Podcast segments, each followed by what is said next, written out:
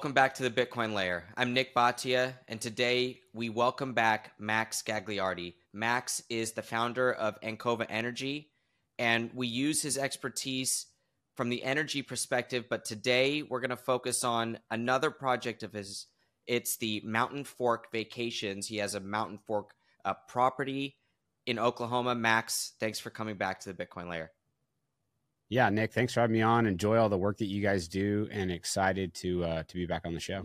Today's video is sponsored by River. We are extremely proud to be sponsored by River. It is a Bitcoin only exchange, somewhere you can go to get allocated. And we love River for a few reasons, but most importantly, River does not use a custodian that is an external party. It uses its own method of multi signature cold storage so that you and your funds are not exposed to the world of counterparty risk. Now, River even encourages you to get your coins off of the exchange as soon as possible, and they also have Lightning Network capability so you can get those coins off like that make sure you check out river.com slash TBL. Excellent. So today's episode is about short-term rentals, also known as the Airbnb world. Uh, so Max and his energy firm, uh, he's able to give us a lot of insight into the domestic energy landscape, oil and gas. But today we're focused on his property and his involvement in short-term rentals. So give our audience an overview what is your property in Oklahoma? What are the economics of it? And just give us maybe a few minute overview of what's going on there. Yeah. So quick background. We, I started dabbling in real estate in 2019. Uh, started out like a lot of folks buying single family homes here and around where I live in Oklahoma City. Uh, they were they were profitable. They were they were great in a lot of ways. There were also a lot of work, and it's not as much fun being like a landlord. Uh, so uh, grew that portfolio, just had like four homes there. And then in 2020, partnered up with some guys that I'd worked with in the oil and gas world, and they had some different real estate investors. Uh, a couple of them had some short term rentals. One guy had some retirement community properties. Anyways, we aggregated assets and started selling off the existing properties uh, to kind of bring capital in and refocus on one strategy.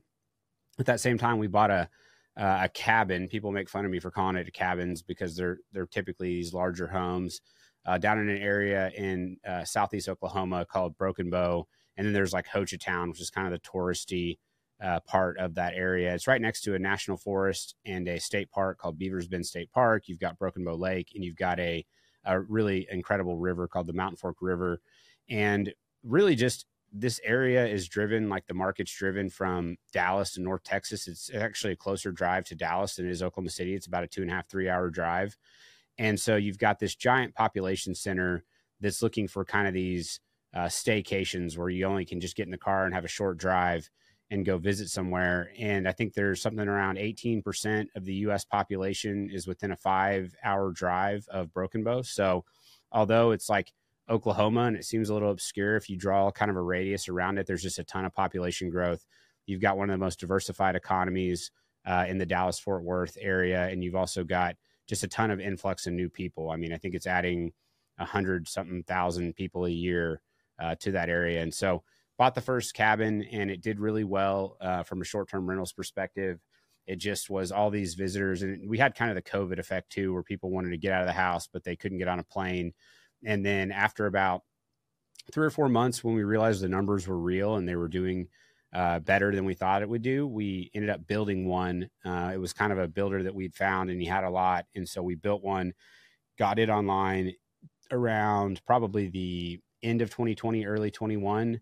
And the first two that we had just did phenomenal, but we also saw that the run up in uh, price was going on in terms of the assets down there, just as like many things were during that time with the money printer and the low interest rates. And so uh, decided to take the winnings from those and just sell them because they'd gone up so much in value. And so we waited till a year. We get long term capital gains. We sold those two properties.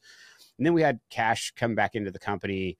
We also had finished selling off the other properties in our other portfolios and aggregated it. And so what we wanted to do was get some more scale with the short term rentals. We also felt like we had learned a lot from the first couple and wanted to apply the things that we've learned. And then we raised a little uh, friends and family private equity fund to go uh, deploy into a few more cabins. Uh, and the other thing that we found was that building was way cheaper than buying retail. And I'm talking 30 to 40% potentially cheaper than where these homes were being priced at. It's still today, building is way cheaper, uh, which is counterintuitive in a lot of markets. A lot of times replacement costs are higher. Uh, where we're at is uh, it's just it's cheaper if you if you take the time to go upstream and actually get the land and then build uh, build the home. There's a lot of margin there to be made and lowering your cost basis. And so in real estate, I think cost basis is kind of king, and uh, your it's your entry point, right? So did that, and at the same time, we always just wanted love the idea of buying raw land, and there was this amazing track on the river, which is a really difficult place to get land. It's uh, mostly everything kind of north of the of the Highway 70 bridge, which is where the river crosses a major highway, is basically national forest and state park. And then everything south of that is a lot of small tract owners or you know p- people that have had it for generations that don't don't really sell. And so we are able to get a, a 140 acre property from a from an off market seller, negotiated that deal and bought about a mile of riverfront.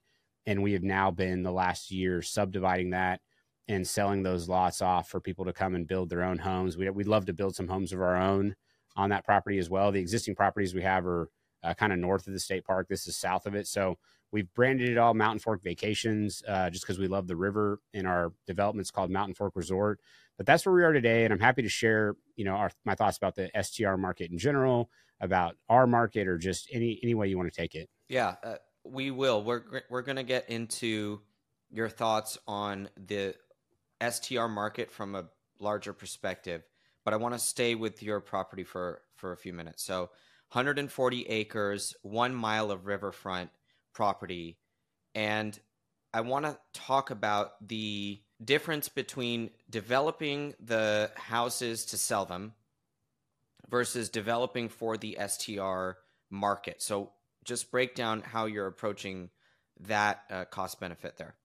So, it's there's a lot of ways to look at it. I mean, I think dividing, subdividing the land and selling off the lots is a is a great way um, to generate an economic return on the land. And so it takes some work up front, and we're very close. We've got utilities should be finished. Knock on wood here at the end of this year. We're uh, finishing up the trunk lines for the water, the electric, and the uh, fiber internet that will be out there. And so the path of least resistance is to you know just sell the lots, and people come in and they can you know build a house on it. There are some covenants of what they can and can't do, but it's, it's pretty friendly. With the idea being that most of the buyers are either second home buyers or uh, they want to build a cabin to rent it uh, for an STR. I think the interesting thing though is that because the build economics are so favorable right now, even with higher interest rates, um, contractors are getting really hungry. New builds have slowed way down. And so you've got the ability to get a very competitive price on a new built home and I think that when we look at, especially on our most valuable acreage, which is the waterfront acreage, we are we can see the economics, and it's like if someone you know you're selling it to somebody, they can go build a house. Well, they're they have all this margin that they can make. I mean, equity kind of day one that if they want to, they can rent it out and use it as a vacation rental. They can use it as a second home, or they could just list it on the market and be extremely price competitive. Um, you could basically undercut where most of the listings are in the area and still make a nice profit with it. And so part of us is like to use an oil and gas analogy, it's like we're selling off our best acreage and we'd rather drill some wells. You know, maybe you don't drill wells on all your best acreage, but you know that it's it's really prolific and there's just not much waterfront available. And so we've got these amazing waterfront lots. We've sold off uh, approximately 10 of them and we've got about 14 left. And it's like, man, I just, it's hard for me to want to sell all the best stuff and not hold some of that back. And so I think that there's obviously more capital uh, which in some ways is more risk if you go build a house. I mean, to go build a couple houses um, is the you know is almost the same amount of capital it is to buy the whole project, right? So it's the capital or the capital for homes is is you know is more, so you're going more risk on. But the fact that you have all these different levers that you can pull, you can rent it, um, you can list it for below market comps. You've got this really attractive uh, water feature and these really unique lots, and so that's what we're battling with. Is do we uh, continue to sub you know sell off what we've subdivided or at some point do we kind of hold it back and say hey let's you know maybe go raise some capital to go build a few ourselves so part of the demand economics here is the potential for great str properties but where you are in the supply chain is still in the raw land uh, as component there with again the option to retain, build, either build to sell, build to rent, build to short term rent. And so that's kind of where you guys are in in the sector. Yeah, yeah, and I think like the further you go upstream, think about it this way: like if you go and buy a retail property that's being listed by an agent, there's so many uh, pieces of economic rent that have been taken out before then. You know, someone bought the raw land, they subdivided it, and they sold it for some multiple on what they had invested in that parcel of land. You then have a builder who is building and he's making a margin on the cost of materials and labor to build that home. And then you've got like a listing agent or maybe even a buyer and a seller agent. They're taking anywhere from three to six percent. And so then now you as investor are getting this property. There's been all this economics that have been taken out by these different agents along the way. And so what we tried to do was get as far upstream as we can to basically make our cost basis much lower than what you could do if you were buying retail. And there's obviously more more work involved with that and more planning and you got to get in up front, but our feelings were just that raw land is valuable, it's scarce it has, you know, especially where we're at on the water, there's just not much of it. They're not making any more of the river.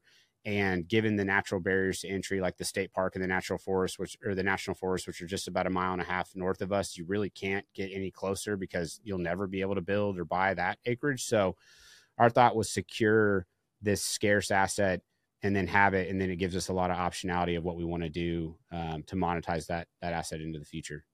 Okay, Max. So let's now bring it back to the STR market and even the real estate market in general here. So you have a unique perspective. You mentioned that with the slowdown in sales and building that you are seeing more competitive prices from builders as they are looking to secure contracts in a, a weaker environment.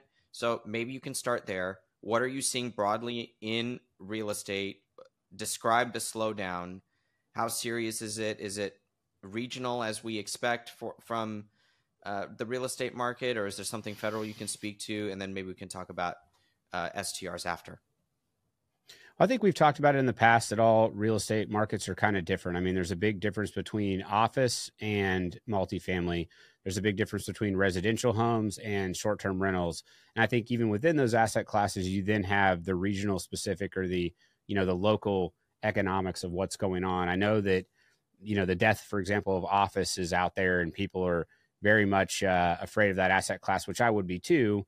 But I but I also know that there's still new office buildings getting built or existing buildings getting renovated, and I know some folks that are, have had success even this year in getting buildings leased up. And so I kind of like to caveat everything with you know it's an asset class that is extremely diverse and multifaceted and there's all these different variables that can affect a specific asset. I think what we've seen broadly is that the multifamily side has has a lot of new apartments that have been starting and they're going to come online, especially in even in our area. And so we'll see if the rents they can achieve or what they've uh, forecasted. I think again on the office side, it's kind of the haves and the have-nots. I know there's some buildings that are still well occupied and are commanding uh, great rent and even rent increases, but um, but you know, I think those those two I think are struggling more just given the demand uh, that's or the supply that's come in, and then what happened with work from home. I you know, anecdotally, and I'm not involved in all these, so I'll just tell you some of the anecdotal stuff I've heard. I think self storage has been a little soft. I know that it's very much driven off of uh, the real estate market in terms of residential homes. So the more churn that's going on with residential, I think helps self storage uh, because people are moving in and out and they need a place to store their stuff. And so I've heard from some folks my, friends of mine that are in that space that it's been slower for them. I mean, obviously, rising interest rates affect all these. And I think this is an important point for STRs is that most of these uh, projects or properties have a, a, net operating income calculation, and that is greatly affected by the cost of borrowing. And so your net operating income typically is then uh, translated into what they call a cap rate, and then you look at where cap rates are at and you want those to be above the cost of borrowing and so as the cost of borrowing goes up in co- combination whereas if your rents are coming down it effectively lowers the value that someone would be willing to pay you for that property and so that is a uh, it can have a big impact in times like these the other thing is that guys have redetermined debt that's coming up and they have to switch it to a higher interest rate, which then lowers their net operating income versus what it's been historically. I've heard again anecdotally that the industrial space is still doing pretty well. I actually went to breakfast with a broker here in town in Oklahoma City that does a lot of work in Texas and Oklahoma. Still a lot of deals getting done. He said it's obviously slower. He said that their deal flow is around 30 to 40% less than what he had last year, but there's still deals transacting and there's still folks getting aggressive for really high quality industrial properties. There's still new industrial properties uh, getting built, and it does seem like there's still a supply shortage, at least in the in the markets that he was working, which are Texas and uh, kind of the Oklahoma and adjacent states.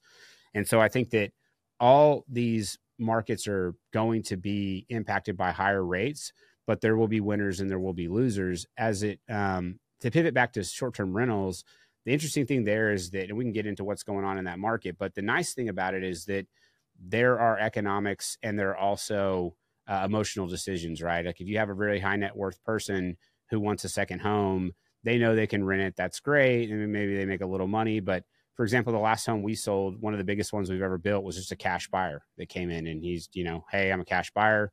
Um, I want this place for me and my family and I want to uh, and to rent it when we can. That's great, but we'll probably use it a lot. And so the nice thing is that when you're catering to that type of demographic, it's not just numbers alone. The numbers can pencil, and that's important, but it's also folks that truly want it as a vacation rental or as a second home. And the the rental side of it is just kind of the gravy. It's like they don't need it, but they'll take it if they can get it. And so it gives you more of an exit or more of an opportunity to monetize that's not just based on cap rate and net operating income, if that makes sense. Yeah, it does. And so let's talk about then you talk about winners and losers. Let's focus on where you see weakness and you can go across sectors. So you say industrial is doing pretty well, um, office not so much, but more localized.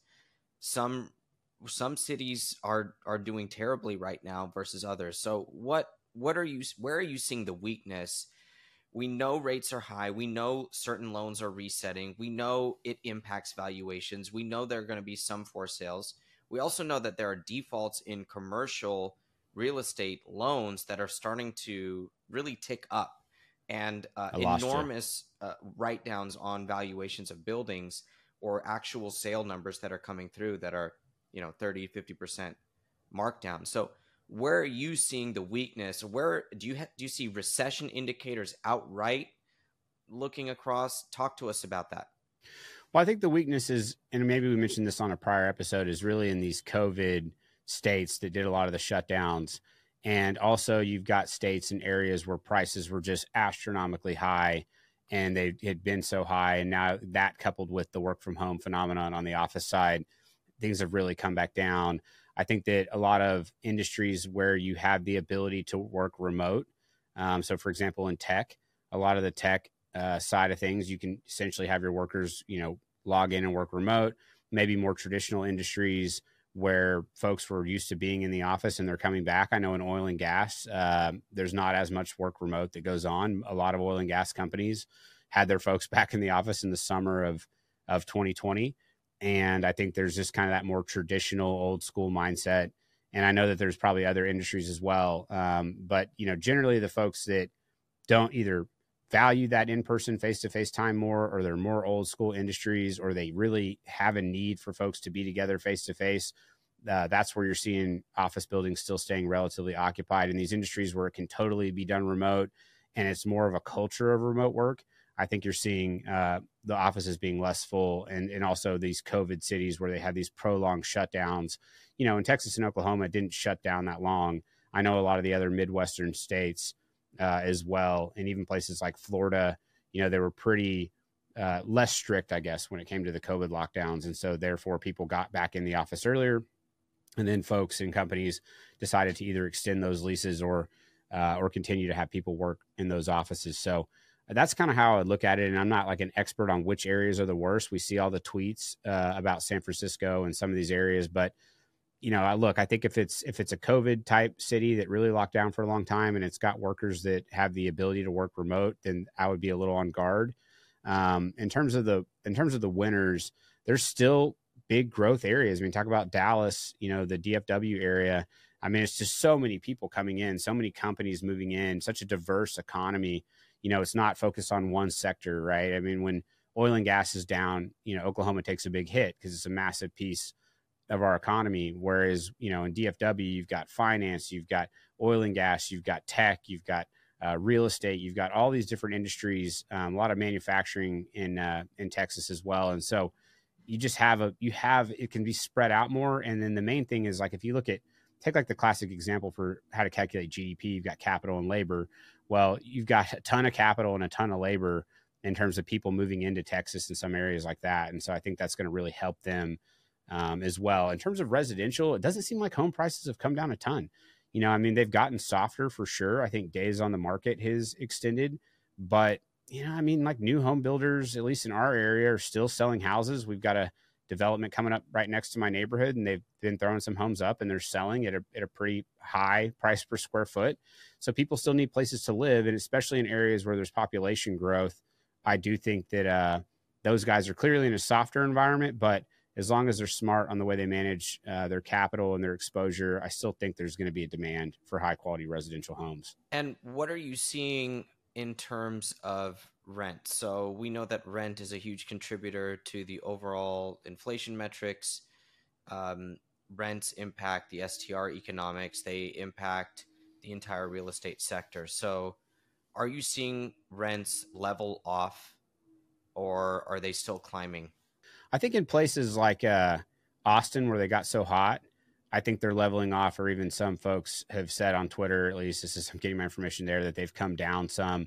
I know some folks that are doing multifamily developments in Oklahoma, and and the and the rents just hadn't exploded like they had in other areas, and so you know they're still able to get kind of their pro forma rent that they wanted or increase their rents. I still think uh, from the single family home side, you know, I'm hearing from some folks and friends of mine that own a bunch of single family homes. They're still increasing their rents.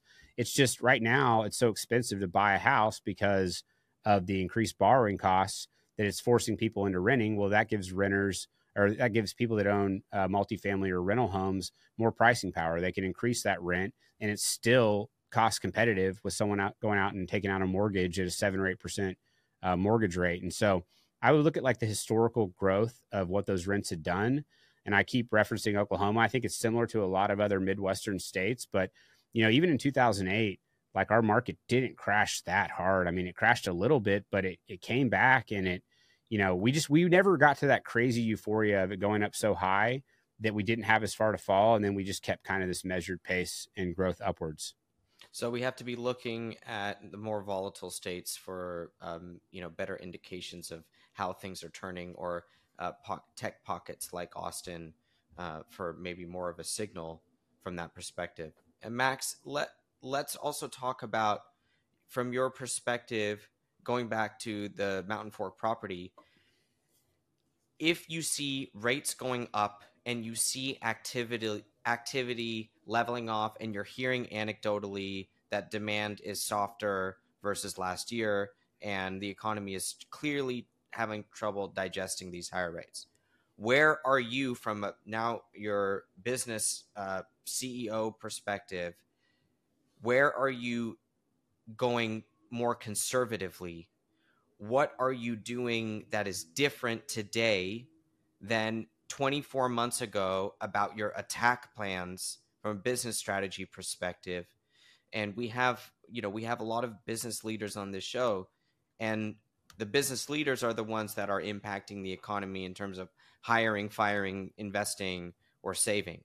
So, where are yeah. you on the balance of investing uh, versus saving as we head into these uh, higher rate environments?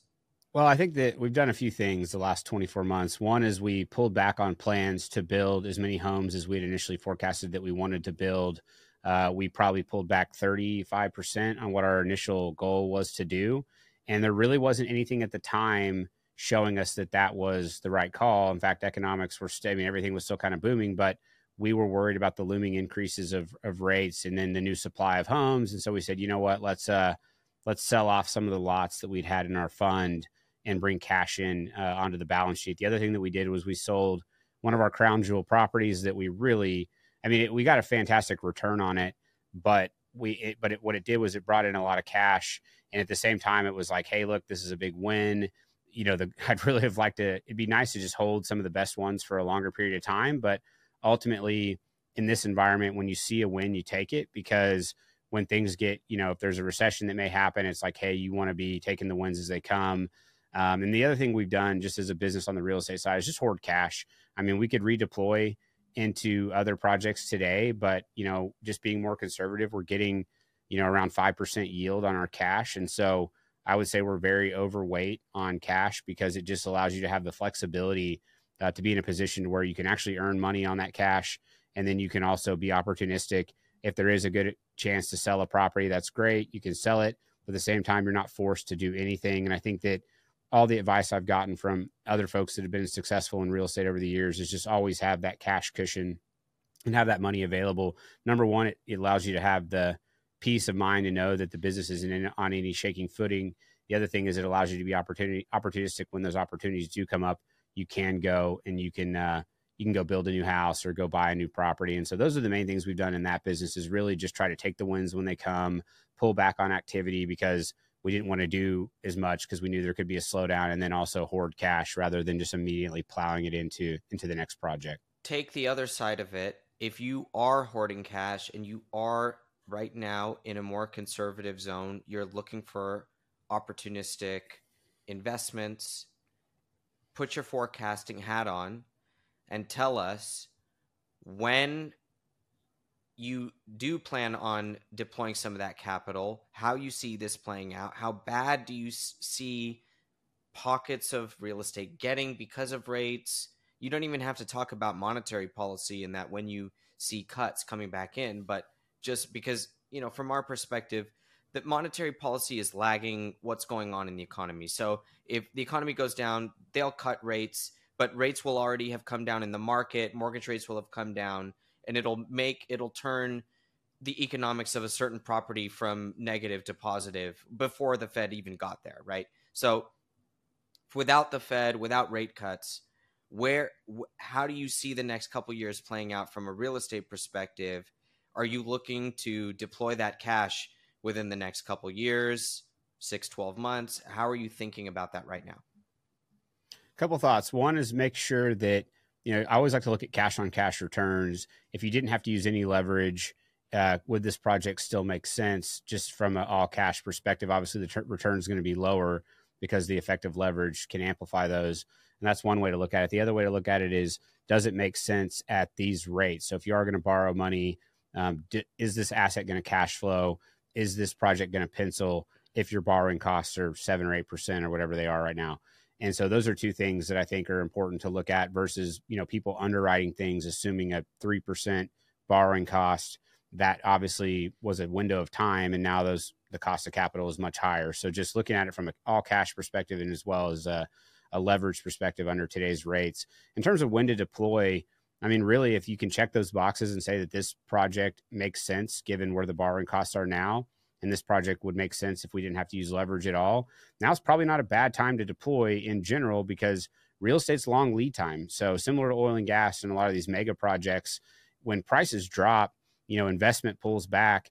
And then when things do come back and the cycle does turn, now you've got this lag time before you can uh, have something to market if you start then. And it's cliche and the Bitcoiners talk about it, but it's like the bear markets are for building it's true and false. I mean, bear markets are being for being conservative because you don't want to get out over your skis. But if you do have quality projects, uh, building in a bear market is a great time because if they pencil then, then they should be able to pencil uh, whenever the cycle turns and things get better.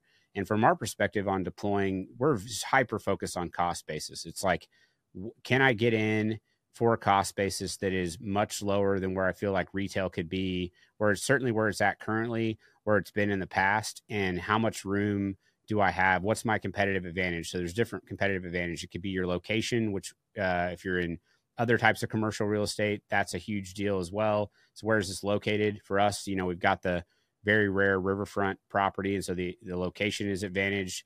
Uh, we've got the cost advantage, and then we've got the advantage of experience and having done it and having made mistakes in the past and understanding what you know what a good short term rental property looks like. And there's lots of nuances around short term rentals. They're not all created equal. Uh, some of them are going to do better than others. I'm happy to go into the things that we've learned about those, but uh, that's how I think about deploying right now. Yeah, and maybe you can. What are some of the things that you've learned uh, just in in a couple years of developing properties that are really the, you know a big part of the marketing angle is look at the potential economics on the STR front. I think there's a, there's a lot there. Number one is your lot and picking the lot that you want to build on. I think in the past in our market, as well as many other short term rental markets, it was undersupplied with rental homes, and so you could just have a, a generic lot. It could have been a lot in the pine trees. It could have been uh, something, for example, if you're in a beach market, it didn't necessarily have to be right on the beach. If you're in a mountain market, it didn't have to be ski and ski out. It didn't have to be the perfect lot. If you just had a property in that market when things were running up, you probably did okay. Um, in today's market, I would be hyper focused on location and lot and what features does that lot have to build the house on because you can build an amazing house, you can put in a pool or crazy amenities, but ultimately, like the view is the view and the waterfront's the waterfront. And so if your house is over here and it's got uh, these cool amenities, but the house across the street is on waterfront or in a development that has access to water, or if your house is located on a on a lot that has these incredible views, in a tiebreaker, that house with that lot feature is probably going to win because number one, it's going to command more rentals because people want to have that feature. Uh, number two, you're going to be able to command a higher average daily rate because people look at it and they're like, well, you know, I could pay a little less over here, but it's just this random lot with nothing really to it, or I could get this waterfront lot or these incredible views that are going to look great on Instagram because that's what everybody wants. And so they want to go and they want to pick that uh, that better lot. I think in terms of actually the house that you're building, when you go to build it, there's a lot to think about. I mean, I think people get caught up on uh, total square footage and they want to price things on square footage. And in residential, um, you know, you can maybe do that. And I think in the past with STRs, you could have probably done that as well. Today, I would very much focus on uh, master bedroom count and master bathrooms. And so, one house that we had, the second one, that the first one that we built, the second house that we got, it was like a 4,200 square foot, but it was four bedrooms and it had a big bunk room. And then we had like the second game room area and the second living room, and it was awesome. And the house did really well. And we ended up selling it. But like in today's market, I wouldn't build that house. I would have squeezed in at least another two bedrooms. For a house that size, I would want it to be six bedrooms, each with their own ensuite master bathroom. And the reason why is because those are your paying guests, right? Like when people come, the people that are writing the, you know, paying the money typically want their own bedroom and bathroom.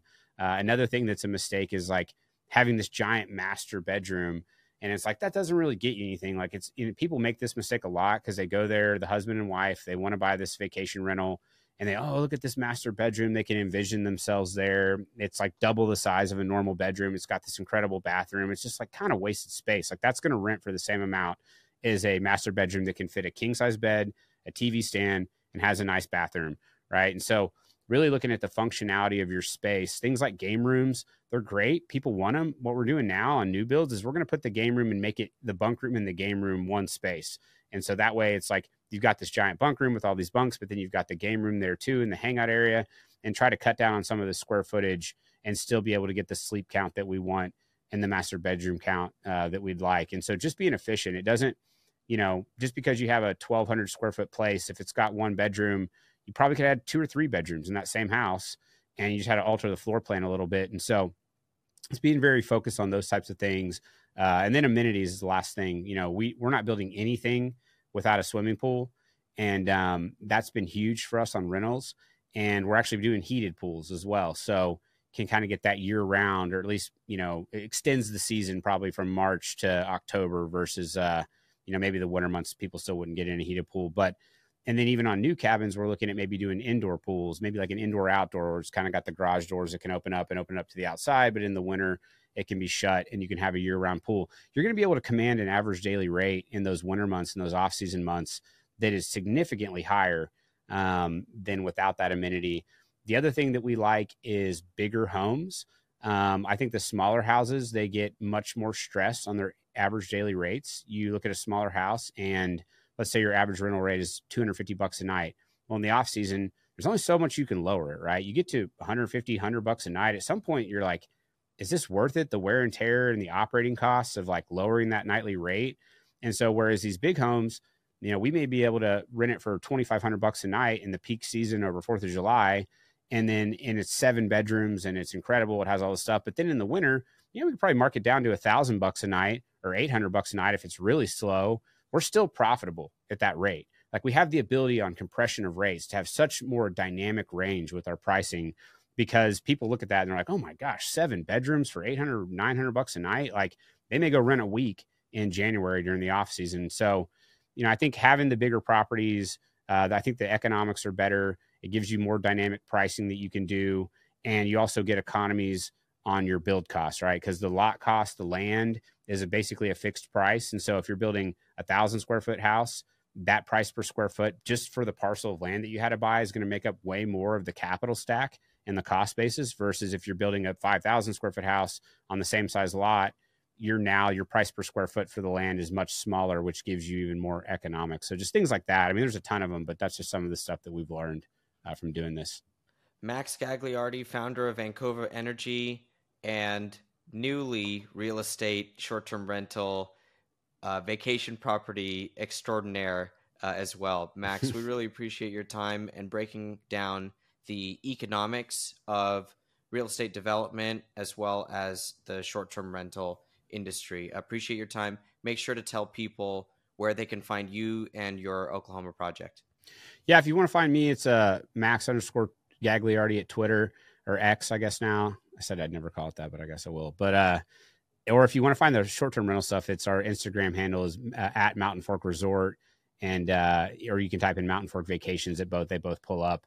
But we've got a bunch of really cool videos uh, there that you guys can check out, and there's also links there uh, to book one of the places if you'd like to book one, or if you're interested in looking at a lot and seeing what uh, you could build, you can go to mountainforkresort.com to book the homes. It's mountainforkvacations.com. Max Gagliardi, thanks for joining us here at the Bitcoin Layer. Thanks, Nik. Make sure you check out river.com slash TBL for all of your Bitcoin exchange needs. We love River and the way they operate. They use their own multi signature cold storage solution so that your funds are not held on a third party custodian's balance sheet. Thanks again for checking out the Bitcoin Layer. I'm Nik Bhatia. We'll catch you next time.